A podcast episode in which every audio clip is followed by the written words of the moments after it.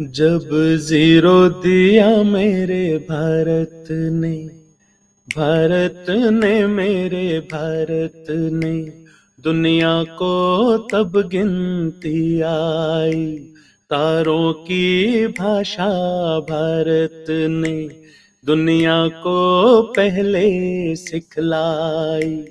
देता न दशमलव भारत तो यूँ चाँद पे जाना मुश्किल था।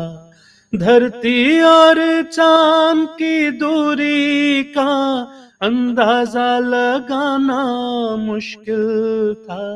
सभ्यता जहाँ पहले आई, सभ्यता जहाँ पहले आई, पहले जन्मी है जहाँ पे कला।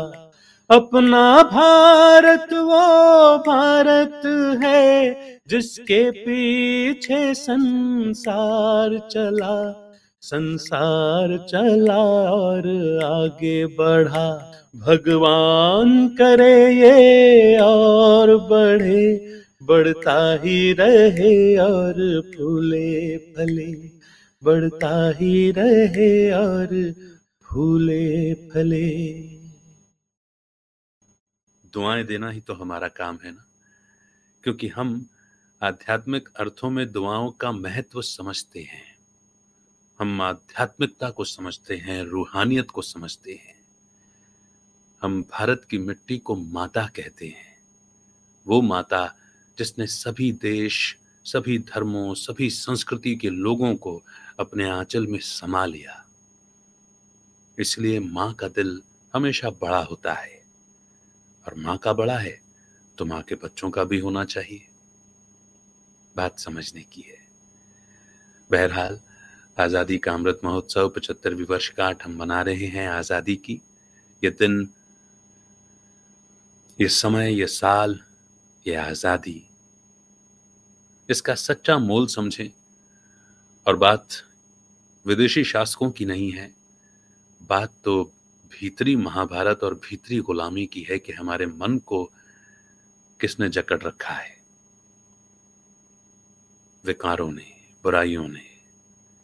अगर उससे आज़ादी नहीं मिली तो भारत जिसके लिए हम महान कहते थे, जिसे सोने की चिड़िया कहते थे, वो वापस कभी नहीं बन पाएगा। क्योंकि जैसे कहा जाता है कि शेरनी का दूध निकालने के लिए सोने का पात्र चाहिए। तो हम वो पात्र हैं जिसे शुद्ध होना पड़ेगा, अपना शुद्धिकरण करना पड़ेगा। और जब इन बातों को हम गहराई से समझेंगे तो भारत तो वो भूमि है जहाँ परमात्मा का अवतरण होता है, जहाँ देवता जन्म लेते हैं। न तो यहाँ का धर्म और न यहाँ की भूमि इसका कभी विनाश हो सकता है। यह अविनाशी परमात्मा के वरदानों से विभूषित भूमि है। जय हिंद जय भारत।